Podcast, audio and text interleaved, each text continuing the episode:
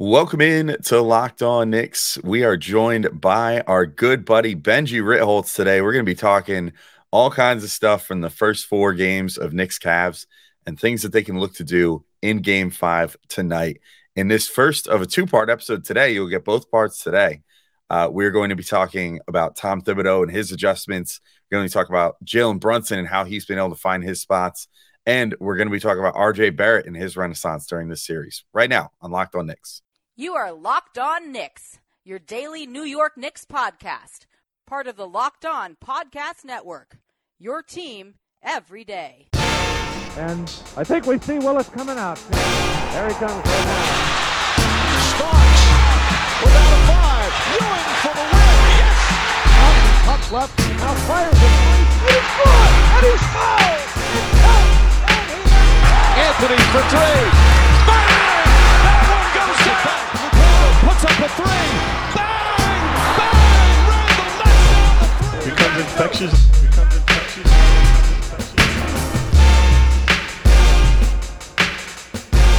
All right, welcome in to Locked On Knicks. And I want to remind you guys today's episode is brought to you by Game Time. Download the Game Time app, create an account, and use code Locked On NBA for $20 off your first purchase.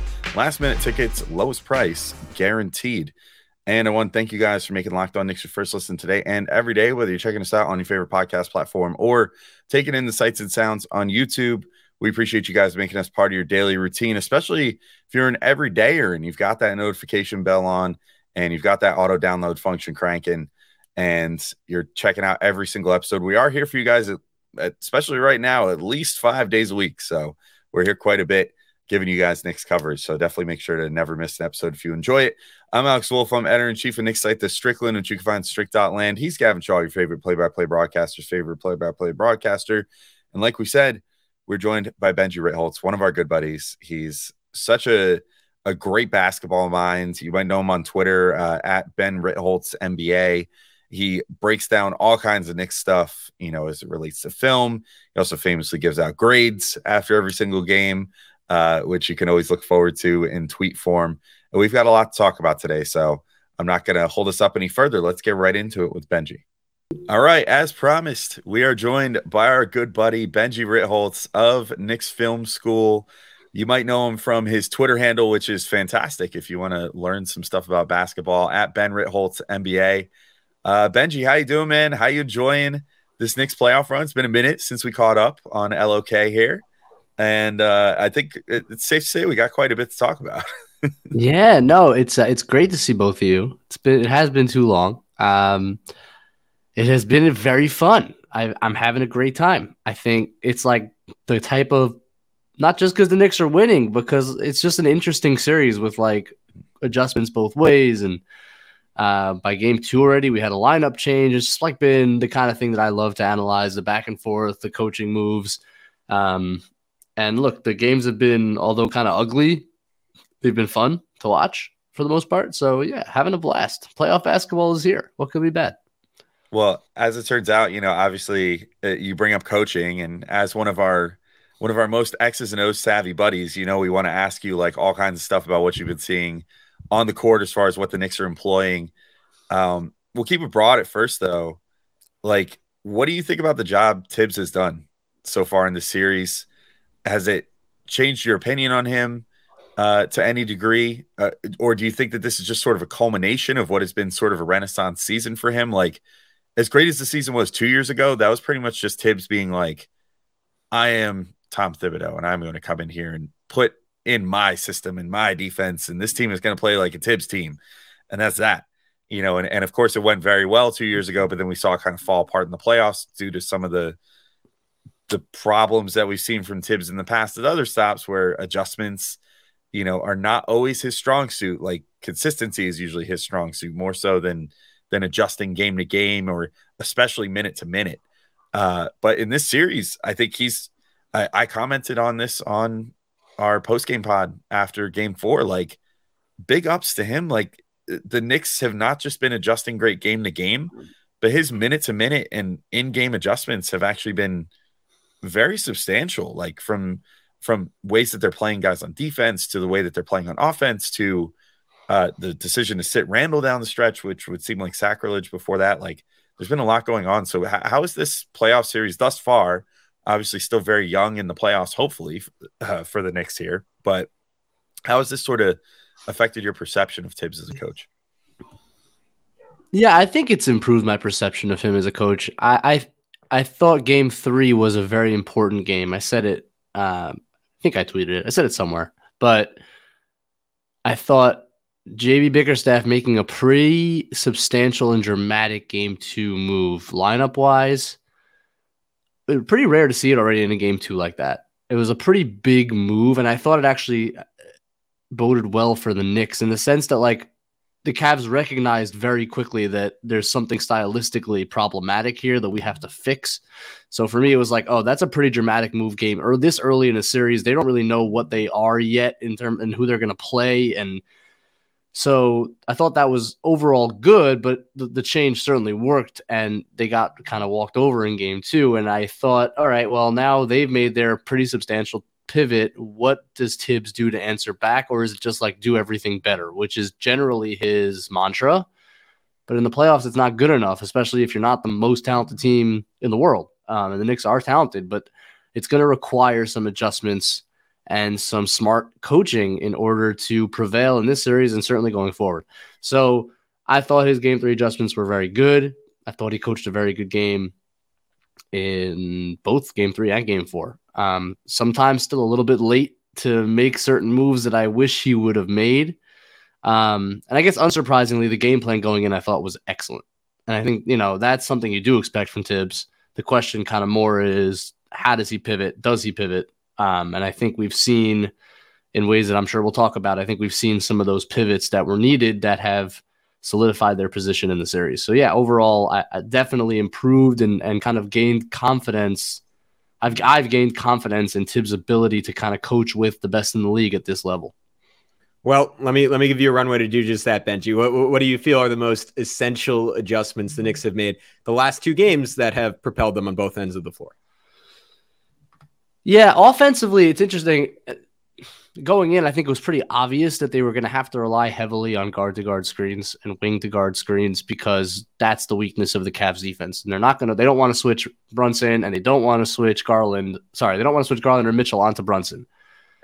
And so right there, that's your advantage creation because they're going to send two to the ball. They're going to try to recover. Like you don't have to do all that much to get someone moving downhill, whether it's Brunson attacking that situation or finding the slipper or the roller or whatever it might be for whatever reason in game two, they really went away from that. Uh, and they started screening heavily with Mitch and Hartenstein, which frankly didn't make sense um, and, and played right into the Cavs' hands. And I think it was a large reason why that game went so poorly. So, game three and game four kind of getting back to the what the game plan I think was in game one, which was let's let's use that to our advantage. Let's let's try to get Garland and Mitchell into the actions and find our slips and and and work from there. So on the offensive side of the ball, that's been to me the biggest adjustment, and I think it's manifested in a lot of different ways.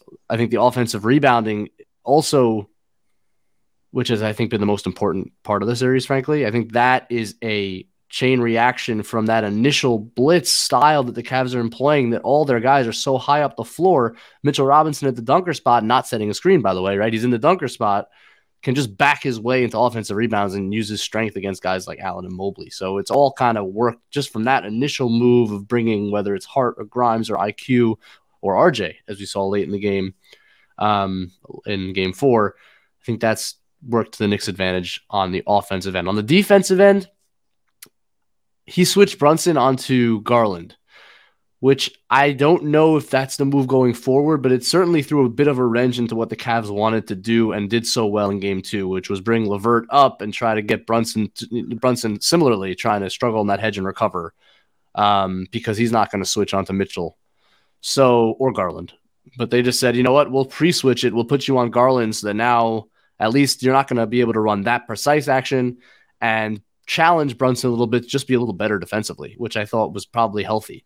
Um, so that was a good adjustment. And I think the other thing on the defensive end is how they are playing the Mitchell and Garland screens. I thought the third quarter it kind of slipped a lot, which is why Garland got off yeah. to, a, to a large extent. But overall, I think they've really been smart in mixing up their coverages from their five men. How high up on the floor are they getting? Some they're rarely blitzing. They're dropping pretty heavily sometimes, but they're at the level at other times. I think that's all part of the game plan, depending on where everybody is on the floor, how how aggressive you help. But I think the Knicks have executed that game plan really well. I think they are Mitchell. I think they're just throwing a lot of looks at him. I think he's a little confused. Explains the turnovers that he's had, which are kind of uncharacteristic. Um, so I, I, just think they're keeping Cleveland guessing, which I think is good, and they should continue to do it. Like I don't know if you start Brunson on Garland next game. Maybe maybe, maybe you don't. You know, maybe throw another wrench in. But I, I, just think he's been on top of it on the defensive side of the ball. I, you can't argue the Cavs just haven't scored in the series at all, right? So. All right, we'll be right back in with Benjy. We're going to talk more about uh, Jalen Brunson and uh, Darius Garland and how the Knicks have played him. Talk about RJ Barrett later in the show. So lots more to get into. But I do have to remind you all today's show is brought to you by Ultimate Pro Basketball GM. And it's honestly one of the coolest games I've played in a while. I've always thought I could be a great NBA GM. And as it turns out, it's not all that easy until you get really good at it. And then you really kick butt like I did. I won a lot of championships. Uh, so the game allows you to manage every strategic aspect of a franchise, playing through seasons and leading your franchise and fans to glory as you build a historic dynasty. In the simulation, you're responsible for dealing with challenging personalities, hiring the right coaches and assistants, trading and training players and making draft picks, and navigating your franchise through free agency and the draft and all the ups and downs of multiple seasons. All this in a challenging and realistic game world. Ultimate Pro Basketball GM is completely free and playable offline, so you can play on the go as you want and when you want to. And I start off in this game, and I mention this every time I do this ad read, but the the most uh, compelling part of it to me at first was that you're greeted by the owner of the team that you're taking over, and they say, "We've been a disgrace for forever, and we need you to pull us out." of the doldrums and help us make money and help us return to glory. But we've been so bad for like over 10 years and and the league has been keeping us down and this, that, the other thing. I'm like, man, this sounds really familiar. And then I went ahead and did what Leon Rose has done.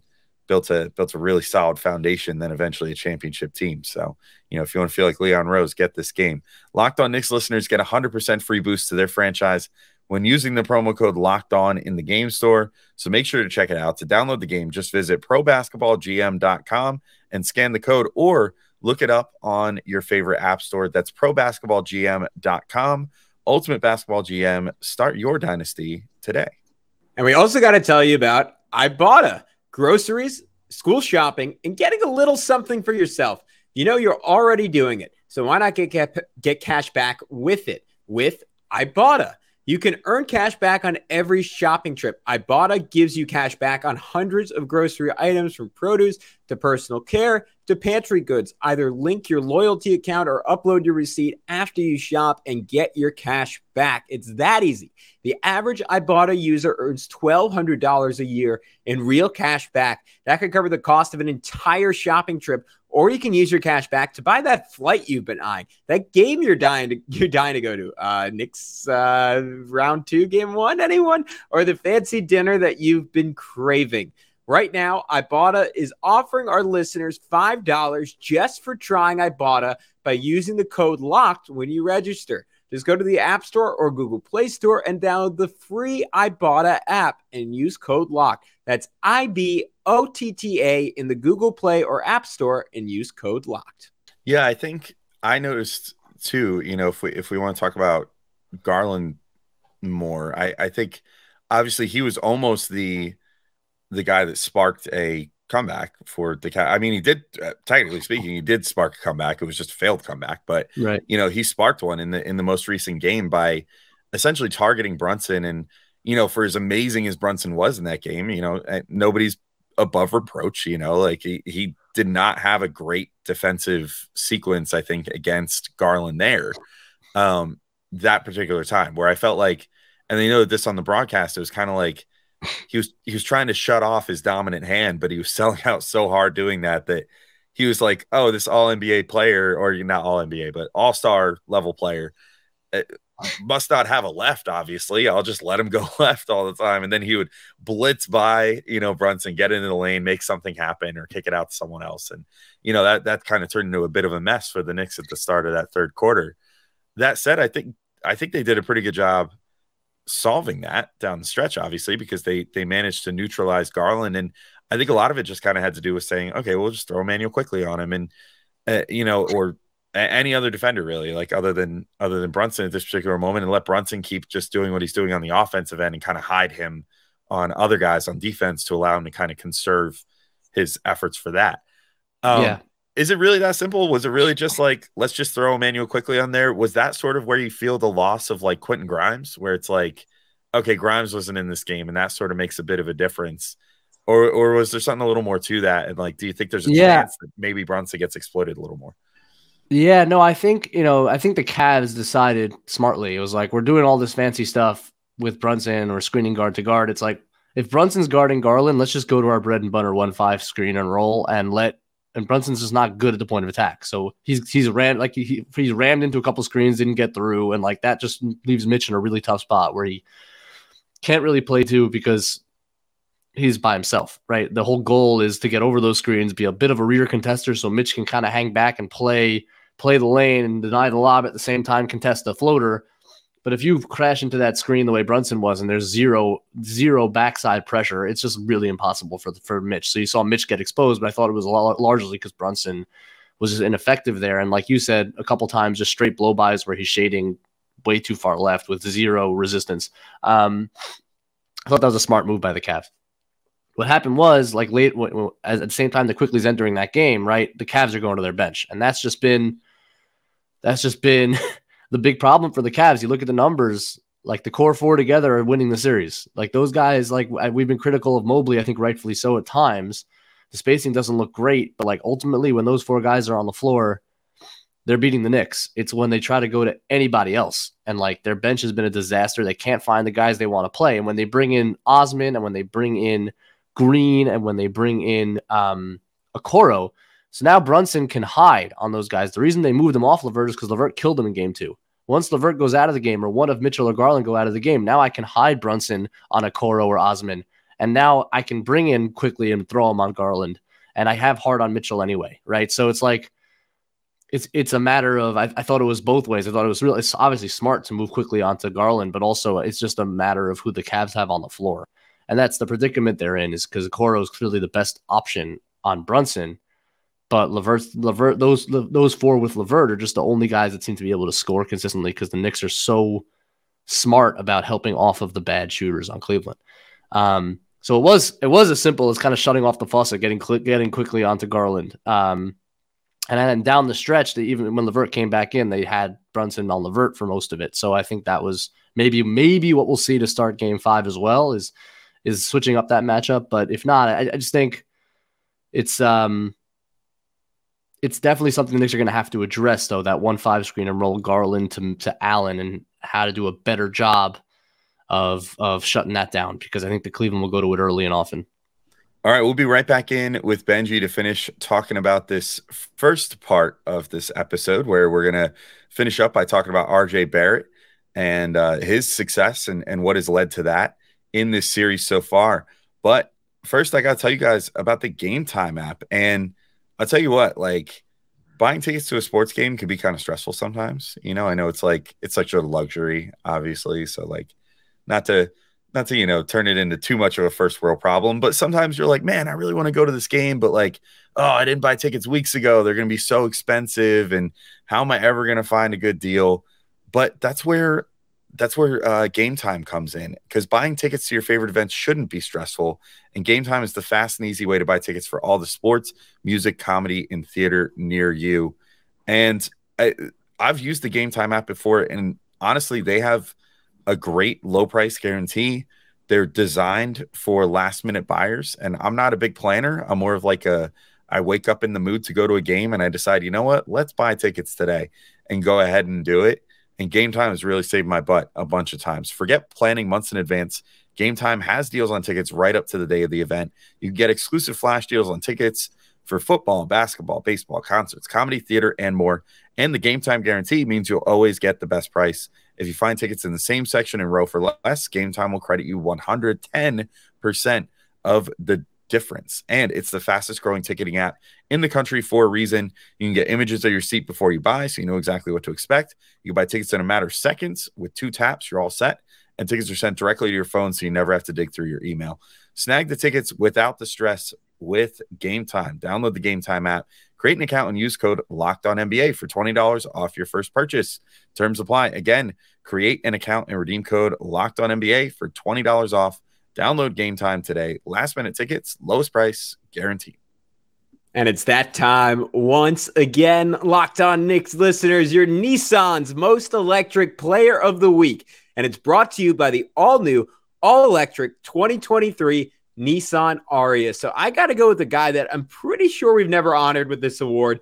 And that is Mitchell Robinson, who is playing some of the best basketball of his life against the Cleveland Cavaliers. Absolutely dominant around the rim. I, have referenced it a lot on this podcast, but the way he protects the basket is not only electric, but I would go so far as to say brilliantly fierce. Um, and on offense, man, some of the the, the tipping he had where Darius Garland punched him, there was it, it was like Mitchell Mitchell usually described as having stunning power. I would say this was elegantly powerful. The 2023 Nissan Ariya packs pin to your seat power, just like Mitch, but also premium intelligence, just like Mitch, all in one EV or all in one NBA center. The all new, all electric 2023 Nissan Ariya, the EV for people who love to drive. Shop now at nissanusa.com. Yeah, I, I, think it's a great point, and, and obviously when Caris is in there, there's so much more stress because with with the core, like the solution is pretty simple, right? You just you just help from the strong side, and like uh, we got Obi doing um what what is it called that Kornet's like the Eclipse contest like one time on Okoro that was that was a joy. Um, but you can you can do that with him, and you can't totally do that with Caris. Um, but I guess what I kind of liked about putting Brunson on Garland is like you you sort of like not not completely because sometimes the Knicks would like overhelp, but like, you kind of took like Harris out of the game as like a creator because like Garland just gonna go at that matchup over and over again. And like we've seen Mitch at times in this series just I mean, to your point, like like even when he's been put on that island, like where, where really is two on one, like there have been times where he just played it so perfectly. Yeah. And he's just kind of baited Garland and he's like, it's like kind of like little Red Riding Hood. It's like, all right, come in, come in, go to the rim. Last second, like comes flying over. And like Mitch is like, there was one play in the first quarter where um, I can't remember. It was like a slip to Jarrett Allen, but like it's it's funny because on offense, like sometimes he looks like he has like lead feet, and then on defense, like it's like he teleports sometimes. like like the way he just covers ground um rapidly is is, is incredible. But um uh, we, we we can talk about Mitch more if you want, Benjy. But I also I wanted to flip to the other side of the ball a little bit and just um, I'm I'm not sure if like this is a coaching thing or or maybe it's only a coaching thing and that like he's convinced Jalen Brunson to make better decisions. But we've seen the Knicks like whether it was against the Raptors or the Heat, um, like struggle at points with traps this year, and like at times like Brunson's made really poor decisions in those situations. Like to me, it just it feels like he's been more willing to just make a pass early. And as like Alex highlighted when we did our game recap, like like that one where Josh Hart got like the wide open dunk at the end, like sometimes was was really patient, but but the point was like like made like just just strong decisions in those situations over and over again. And then we've seen the way the Knicks have played out of that, whether it's like Hart or RJ as a short roller, like they've just been really willing passers and like smart, decisive passers. Like, is that is that a Thibs thing or is that just guys being like I, I don't know, like a little bit smarter with the basketball and stronger with the basketball? I think both. Uh, you know, if you listen to Thibs throughout the season, it's like it's one of his it's one of his mantras is like don't fight the pressure right? So so you get two to the ball, just get rid of it and let the next guy make the play. I think that's absolutely an emphasis of his. Brunson at times is guilty of fighting the pressure with ball handling instead of just like letting it, giving it up. Um, but that's the gambit, right? Is like, can we, can you, once you create that advantage, you get two to the ball, can you beat the Cavs four on three by moving the ball quickly enough to, to get a good shot? And I think the Knicks more often than not in the last two games have certainly done that. Um, but and it, it's also up to Brunson to just kind of make the pass. Um, there, there were you know down the stretch of that game where he's finding RJ on that. They're doing that side pick and roll. RJ slipping to the corner. Early game one, game two, Brunson did not hit that pass every time. They've run that play 30, 40 times in this series. Like it's kind of a it's it's a it's a pet set for them. But Brunson often handles instead of just throwing that outlet to RJ. Now RJ can't make a shot, so I kind of understand the hesitation. But you see what happens when you can get RJ downhill and the and the effects of that. So it's it's just using Brunson using his gravity. Like he's has a lot of gravity. Like the Cavs are trapping him high up the floor with guards and with bigs. Um, and and I get why they're doing it because Brunson is short and he can't uh, beat you generally with one pass. That pass to Josh Hart where he split the trap being an exception to the rule because he just because yeah. he split.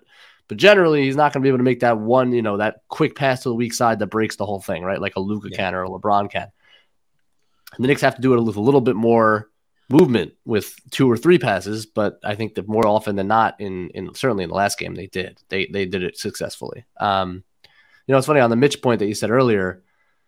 The one thing that I kind of was surprised about Thibs' game plan going in was the fact that he was almost in drop with Mitch on Mitchell and Garland screen and rolls. I thought he'd be as aggressive as he is with his fours in terms of like really blitzing, getting the ball out of their hands. But now, like uh, watching the series, I, I get it because what he, what, by not blitzing with Mitch, you're basically always allowing Mitch to be on the back line.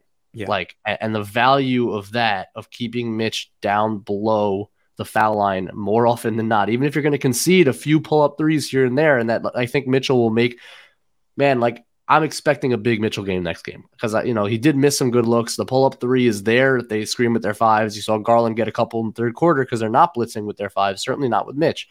But I think the the gamble or the gambit is correct in that like if we leave Mitch where he's supposed to be down there, like the Cavs are just going to struggle to score. And he's been phenomenal in the series, just deterring and contesting everything at the rim. It's been maybe the primary reason they're winning the series right now.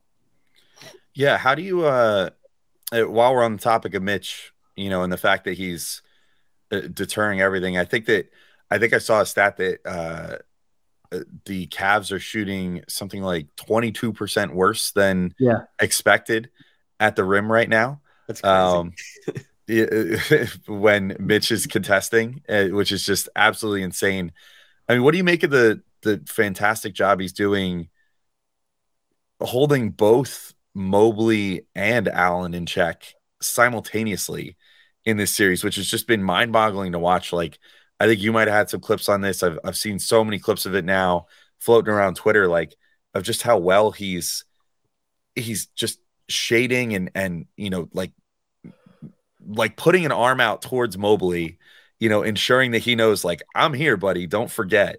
But then also being fully prepared to prevent a lob to Jarrett Allen and like just blow up so many actions that they can run with those two guys, which like that's their that's uh, Jarrett Allen was an all-star, you know, like last year and uh and you know you could argue whether he's like your traditional version of an all-star but still extremely talented player and Evan Mobley was a defensive player of the year candidate this year and looks to be on a star trajectory himself. I mean, these are two you mentioned they have four guys that really can hurt you. And Mitch on so many plays is taking both of them out all at once. I mean, what have you uh, made of his ability to to control both bigs on the opposing team like that so effectively? Yeah, I, I you know they've been blitzing. Although, God, Randle's gotten really lazy with them since game one. But in game one, they, he was executing the blitz well, just forcing that pass to Mobley on the roll. Anytime Mobley screens, and the Knicks are just like, "Go for it, Evan." Like we got Mitch back there. You got to either make a pass to a bad shooter in the corner if it's Okoro or Osman, or you're gonna have to try to make a floater over Mitch. Um, because we're gonna crash down with our guards to Allen to cover the lob, and we're just going to let Mitch contain Mobley. And Mobley just hasn't made enough shots in that scenario. Like Mitch has just swallowed him up. There's obviously a huge strength advantage there that Mitch has imposed. And Garland, you know, the, Mobley can't move him, and usually Mobley can shoot over dudes, but not Mitch, right? Like Mitch has the size and the strength combination to to contest everything really well. I will say, um, it's a really good matchup for Mitch when you have two bigs in there at all times and neither of them can shoot.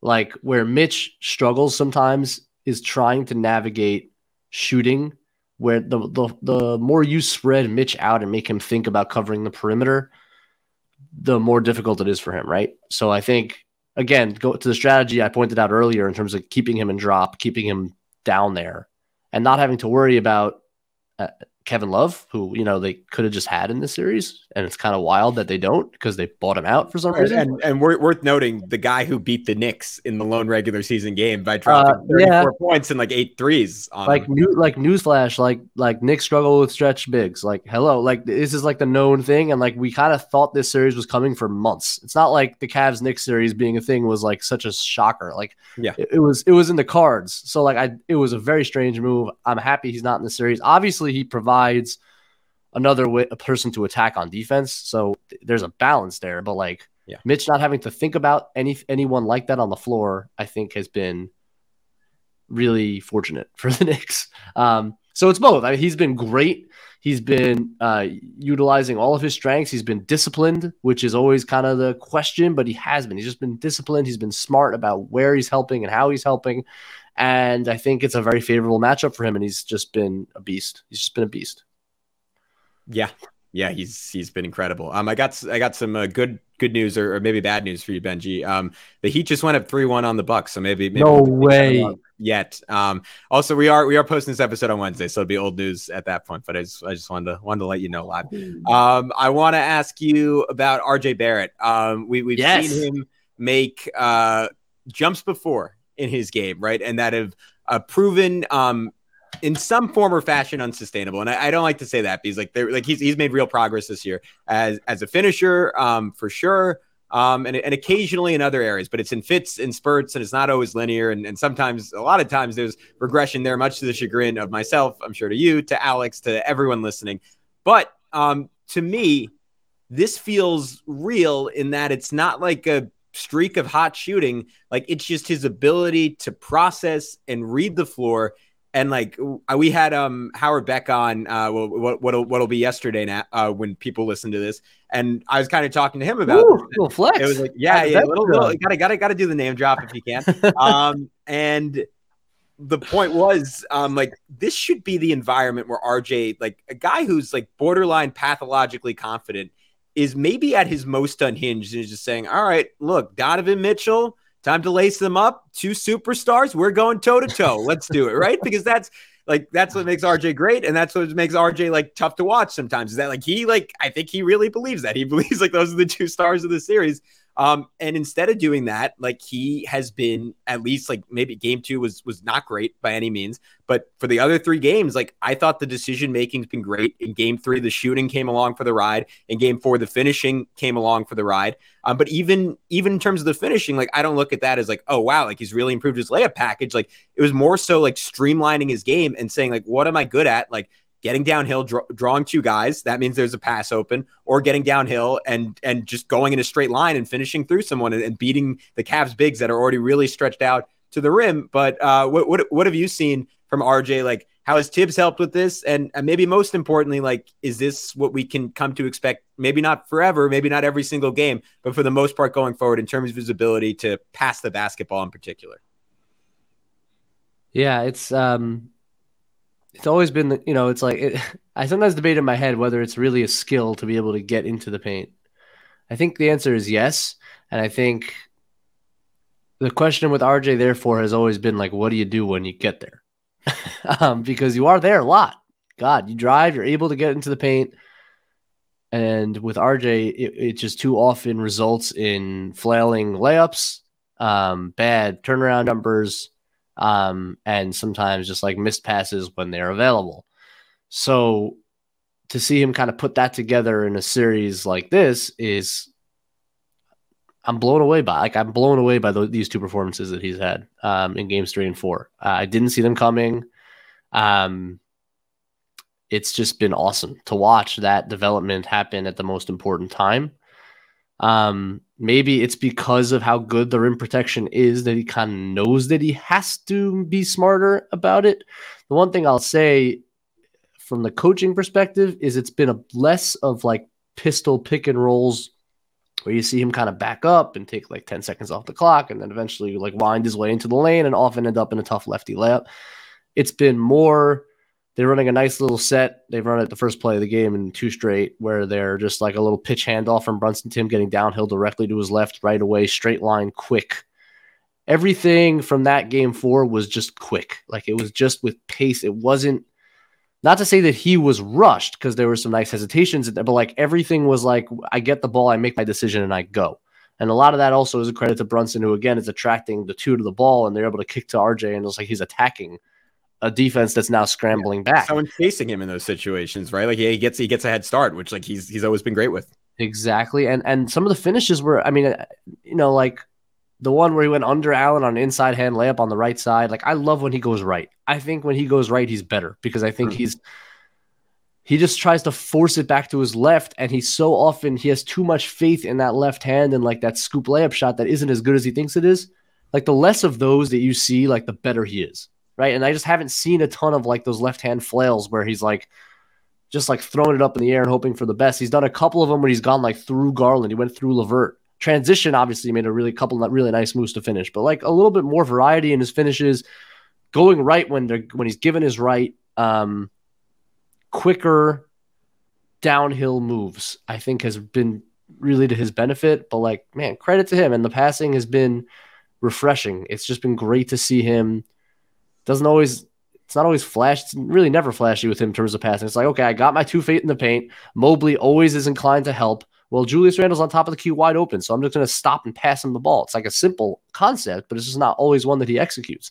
So to see all that uh, has been, it's been awesome. Just blown away by the performances. It's been really cool. Yeah, and RJ sort of proving too that he can make a huge impact even when that three point shot isn't falling, which we saw, which we saw some games towards the end of the regular season. Like I know, like we had talked about a couple games uh, after he got back from like his little sickness at the end of the season, he wasn't shooting the ball well, but we were like, wow, everything got way better though. Other than that, like if the three start falling, this is like superstar production. Like even just as it is right now, this is like good. You know, like this is if you could just get inside and finish through contact and use that strength, then you're in you're in good shape, you know, like on offense because he's using that uh, to your point, he's utilizing what he creates. Like I, I'm of the belief that getting inside is a skill, but doing something with it is the bigger skill. Like a lot yeah. of guys can get inside. A lot of a lot of guys are just pure athleticism and can barely even dribble the ball, and yet can still get a good first step on someone and get into the paint, but then can't do anything with it because they don't have touch or they don't have passing ability or they don't have both, and they're just a, a leaper that tries to dunk on people or whatever the case may be. Like you know, some guys don't put that together, and that's like the ultimate puzzle piece.